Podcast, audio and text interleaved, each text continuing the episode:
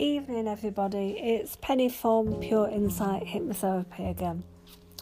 I just want to talk to you a little bit this evening about mindfulness. So, what is mindfulness?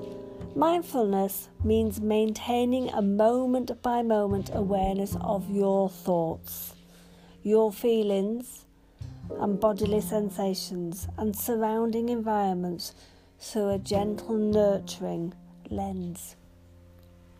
Mindfulness also involves acceptance, meaning that we pay attention to our thoughts and feelings without judging them.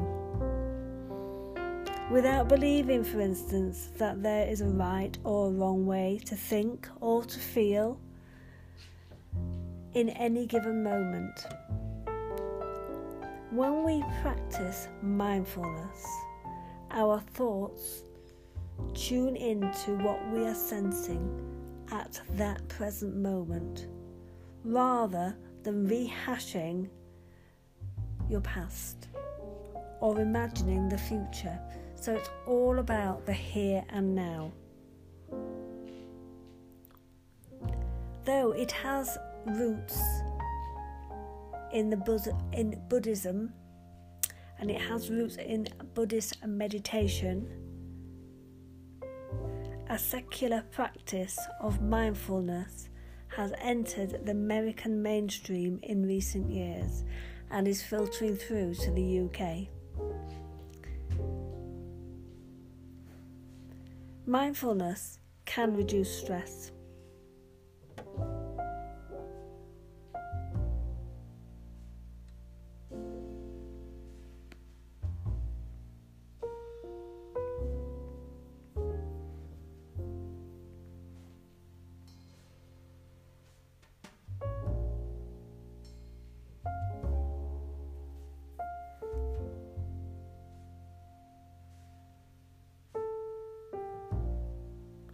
Mindfulness is great for anxieties, and you can practice it any time of the day. Just for a few minutes, just to be in the here and now, to understand what you're thinking. So why do we practice it? Why why should you practice it? Well, studies have shown that practicing mindfulness, even just for a few weeks, can bring a variety of physical, psychological, and social benefits to you. Here are some of those benefits which extend across many different areas. So, mindfulness is good for your body. It's found just after eight weeks of training, practicing mindfulness can boost your immune system it has an ability f- to fight off infection and illness. Practicing in mindfulness can improve your sleep pattern and sleep quality. Mindfulness is fantastic for our brains and our minds, and many studies have shown that mindfulness increases positive emotions while reducing negative emotions and stress and indeed, at least one study suggests that it may be good as an antidepressant in fighting depression, which has to be good, doesn't it? And to help, and it helps prevent relapses. By practicing mindfulness, we can change our brains.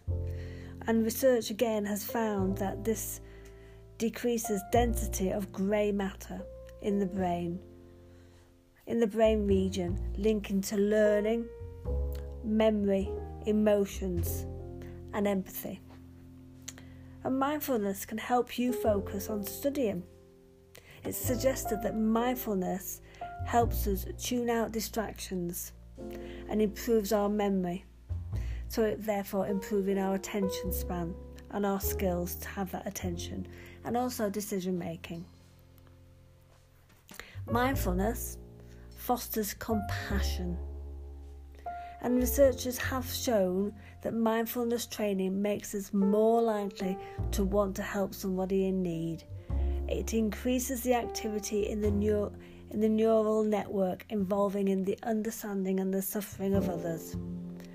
And it regulates emotions and evidence again has shown that it boosts your compassion. So, mindfulness can enhance relationships. It can improve couples' relationships, how they interact with each other. It can make each partner feel more optimistic and relaxed and makes them feel more accepting of others. Mindfulness couples may also recover more quickly from conflict. So, mindfulness can affect the ways we see ourselves. More mindfulness people have a stronger self or sense of self, sorry, and seem to act in more in line with their values. They may also have a healthier body image, more secure, have more self esteem, be more resilient to negativity, therefore, being a better all round person.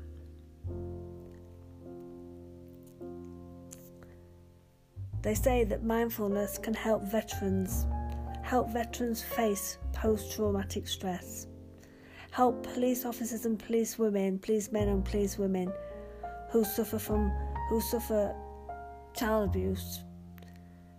It helps them to deal with this. It helps caregivers. And we could go on and on and on. Mindfulness has massive benefits to everybody. It can help fight obesity, for instance. It can help post traumatic stress. You know, the list is endless, absolutely endless. I could go on forever.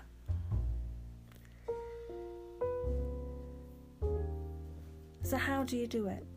Well, you need to pay close attention to your breathing, especially when you feel intense or you might be feeling some intense emotion. You've just had an argument with somebody, so you need to be mindful on that breathing.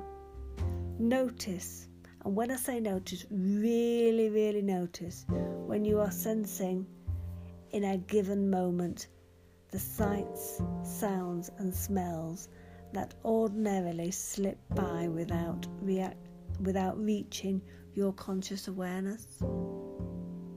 That sounds ridiculous, doesn't it? But your normal everyday life, you wouldn't sense something so intense.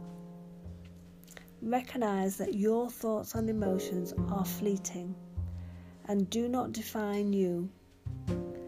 An insight that can be free from negative thought patterns.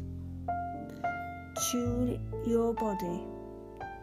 Tune your body's physical sensations from water hitting your skin in the shower to the way your body rests in your office chair.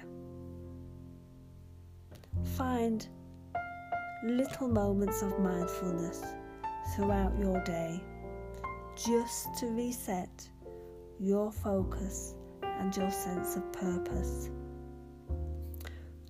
To develop these skills in everyday life, you can just practice. And what I can do is when I come back again, we can do some practice. So, I'm going to leave you with that to have a think whether you feel mindfulness would benefit you. So, take care, and I'll speak to you soon.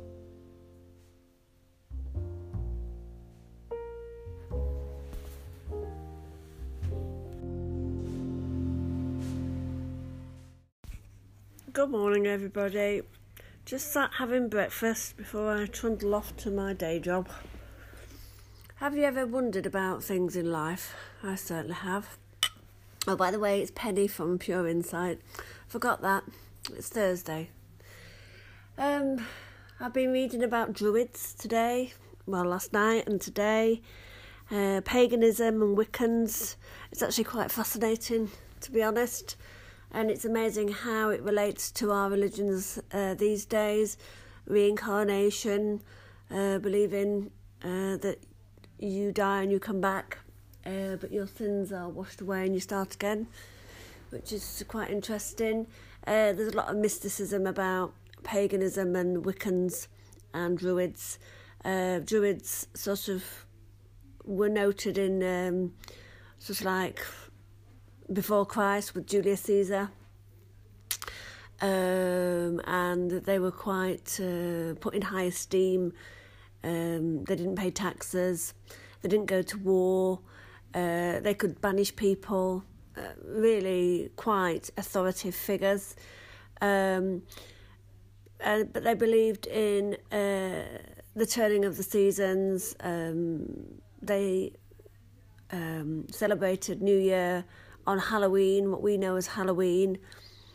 Uh, they believed that that was the that was the time when the dead and the living came together.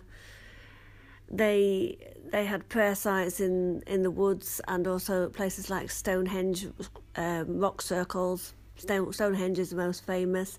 If you ever uh, manage to go to Avebury in Wiltshire, there's a Druid burial site there, the sign of the White Horse. Absolutely fascinating. There's lots of ley lines there. It's a very spiritual place. Um, I've been more than once.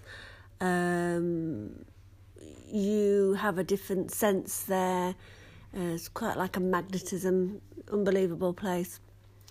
But um, Druids, um, I'm absolutely totally fascinated by them. I just maybe I'll be a druid, I don't know.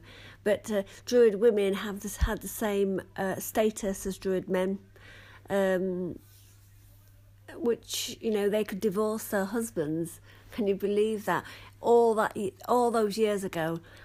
Um, yeah, but they sort of died out, and then they sort of came back in the earlier 17th century. Um, there's very little written down that's known about them. Um, because they did um, write uh, in Greek at one point, then they went to Latin. Um, they had very limited written work.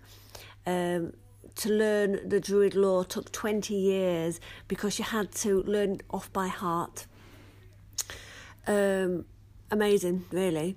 Um, they're thought to be from the Celtic or the Gauls, um, but have a read about druids.